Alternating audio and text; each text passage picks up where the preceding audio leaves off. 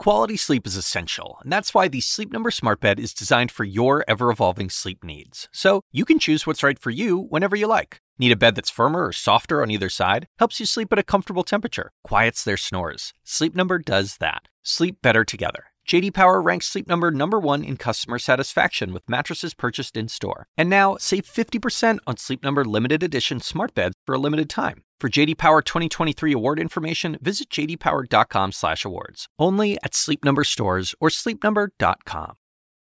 Thanks to the diligent work of CDC and HHS. Now, the CDC is working around the clock to produce and send out more test kits. That's what the CDC is recommending. Do you know how many tests the CDC has administered?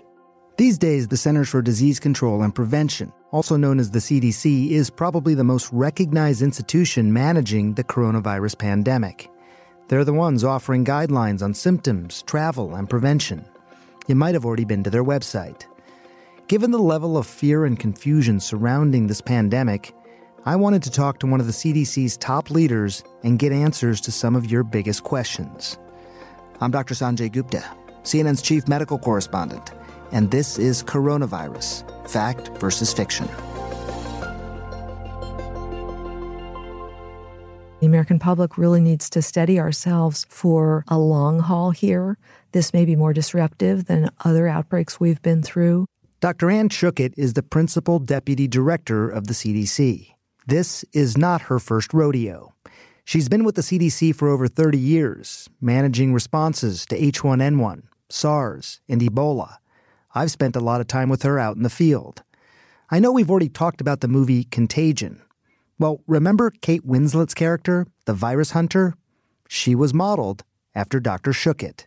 I asked her if she knows anyone personally who has contracted the coronavirus. No, not yet. But you know, the epidemiology that we're seeing suggests that all of us are going to know someone. You are the principal deputy director of the CDC. Talk us through a typical day for you now. The typical day doesn't exist. Every day is a new adventure. Um, but, you know, we're taking this really seriously for the past several months. And so my days start early and they go late and they involve many calls after I do get home. We have over 1,500 CDC staff involved in the response. So my day is always interesting and always challenging and involves connecting with people around the country, the states and local public health who are on the front line. You um, have worked on lots of pandemics and outbreaks in the past. Have you ever seen a response of this magnitude the National Guard now just deployed to New Rochelle, all that we're seeing around the country? The extent of this outbreak in the United States and around the world is is serious. Um, I was in, in Beijing in 2003 during the SARS outbreak, and I, I saw firsthand um, society really stopped. Um, I think we all saw that on TV when we saw Wuhan, China, and then Hubei province literally shut down. I think each community will be making some decisions about what's the best strategy for their environment. CDC is working closely with the state and local public health authorities to provide guidance and advice. I have seen some pretty dramatic interventions in my experience. I actually was also in West Africa during Ebola. Mm-hmm. But I think for Americans, this is quite surprising and stunning in some of the communities. There's been a lot of news about testing, and I want to ask you some specific questions about that. But first, just give me your, your take on how has the United States done with regard to testing compared to other countries in the world? The rollout of the laboratory testing to the public health system didn't go as quickly and smoothly as we usually see we had hoped to be able to scale up the testing at the public health labs at states and cities earlier than we were able to. So that was a bit delayed in most of the country. The commercial sector really was slow to take this on and scale up. And what we saw in a couple other countries was rapid scale up of testing. I would say that the jury's out about exactly what's the best way to uh, roll out testing. I've, I've heard from colleagues in other countries about concern that there was so much testing going on of people with no symptoms and people who really were not at risk that it clogged up the healthcare system. So I think right now we're seeing, you know, we've done more than uh, 11,000 tests, I believe, between CDC and the state and local public health labs now, and the commercial labs are just coming online right now. So I think it's going to be important to use them. But I don't want the American public to get the impression that the right thing is for every single person who wants a test to get tested.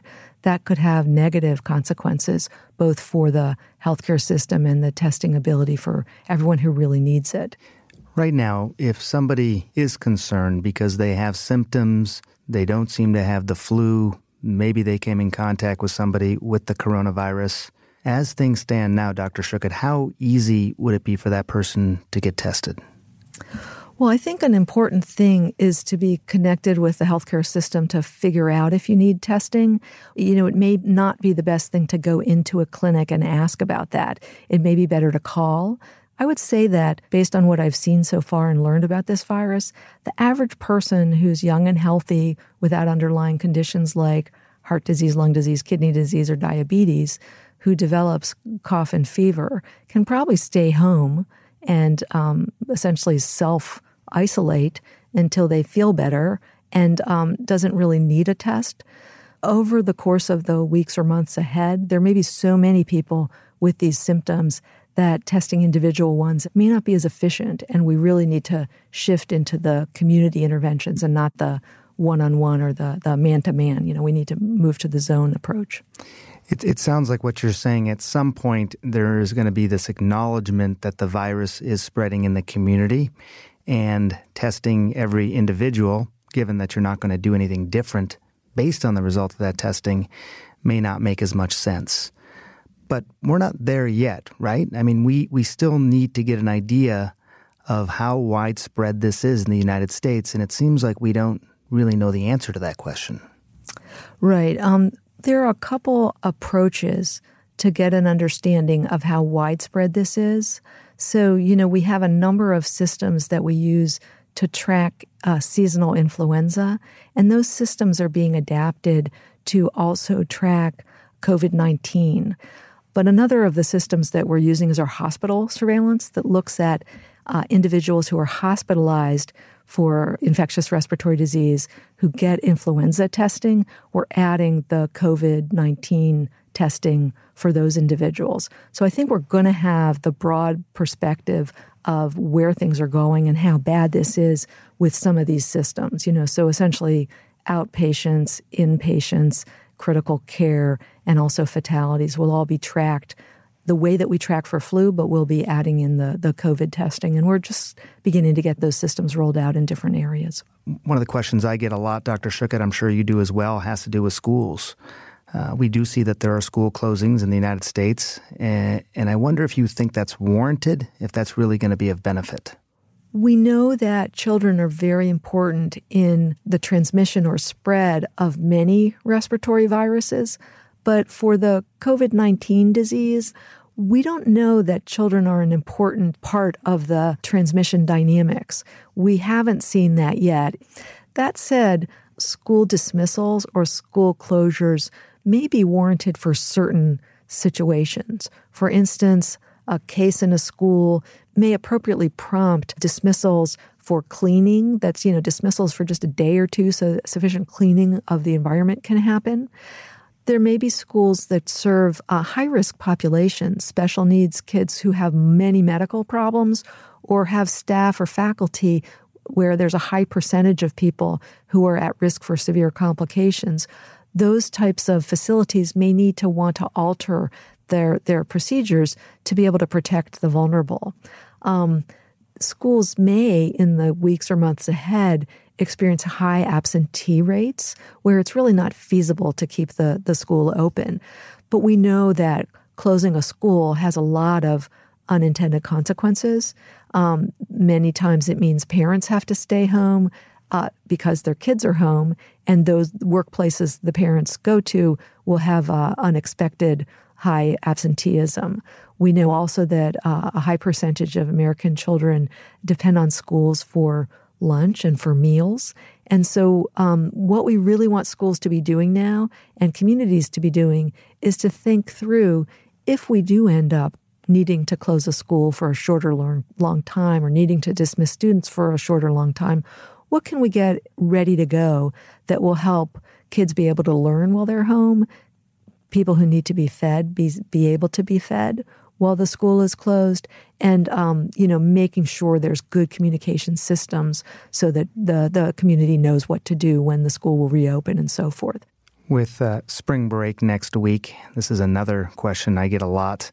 What is the guidance the cdc is giving on travel leaving aside international countries for a while? Would you recommend people not travel this next week during spring break well, we think that um, people who are vulnerable, those who are elderly with underlying conditions, or those with serious underlying conditions who aren't that elderly, um, should think twice about about travel. One of the issues is the uncertainty of where you're going and uh, you know what the circumstances will be where you're going.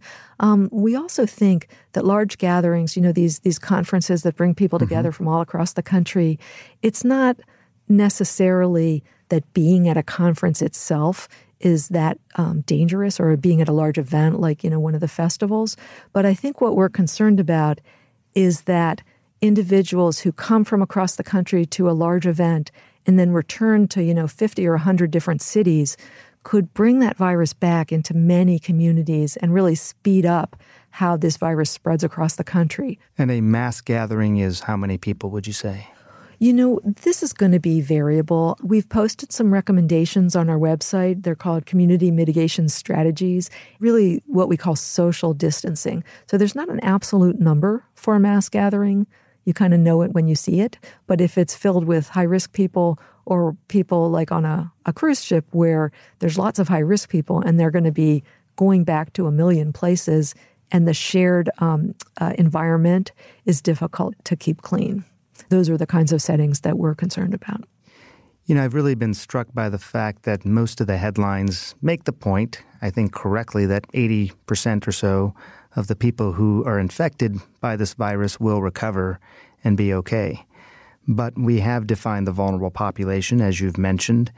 And, and, I, and I wonder for you know people who are in their 70s or 80s who are listening right now, people who may have an underlying condition, they hear this, Dr. Schuchat, and for many of them, it feels like a death sentence just waiting to happen. How do you how do you respond to them?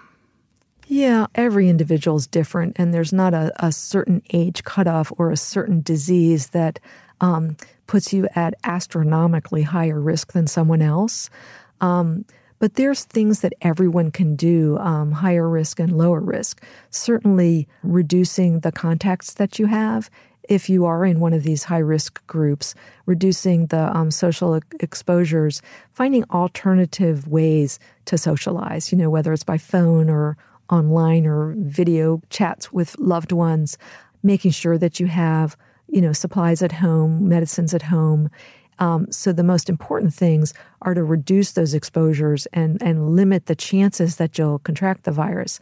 Now, if you do get the virus, um, most people um, will not have the severe outcomes. It's just that the risk for the elderly and those with underlying conditions is higher that you'll have those more complicated courses. Um, one of the reasons we're trying to slow the spread and really strengthen the healthcare system is so that if you do get infected and you do have a difficult pneumonia or a, a complicated course of the illness, we want to make sure that the healthcare system can serve you well. One thing that people should know is that there are clinical trials going on right now of new drugs mm-hmm. that may be promising to reduce the seriousness of the infection. And I, I hope that we'll have results of those in the next few months. We've all heard about vaccine studies, those are going to take much longer, but the therapy trials should have some results in the next few months. And that's the kind of thing that um, would be very helpful to know in the future. And just finally, if you can stare into your crystal ball for a second, it's early March. How long do you think we're going to be talking about this? Well, I think we need to be ready for this to be a problem for some time. Many respiratory viruses have a seasonality, more disease in the winter and spring and less in the summer. Um, but uh, you you will recall that with influenza in 2009, when a very new influenza pandemic strain emerged, we had disease during the summer too. It didn't go away completely. We had large outbreaks in summer camps and so forth. That was a virus where school children were really important, and it may have been that the summer break from school reduced the circulation. And as soon as kids went back to school, we saw a big increase again in the fall. I have to say, we're preparing for a response that lasts months. And I think if this virus turns out to be one that sticks with us as a in terms of humans, you know, until we have high levels of immunity, either because so many people had mild infection and got protected, or because we have a vaccine, we may need to be ready to deal with this virus for years. And I think the systems that have um, let us down or been less robust than we had wanted are going to be critical for us to invest in and to make sure that we do better during this response and that we do even better for the next one. Thanks so much for your time, Dr. Schuchat, and, and good luck. Stay healthy, keep the hands washed, and we hope to speak to you again soon. Thanks so much. During this kind of outbreak, it's important to find the right balance between panic and denial. You can only stay calm by sticking to the facts. I know it's not easy, but I hope this conversation helped clarify some of your questions. And remember, you can always go to CNN.com for the most up to date information on the coronavirus. We'll be back tomorrow. Thanks for listening.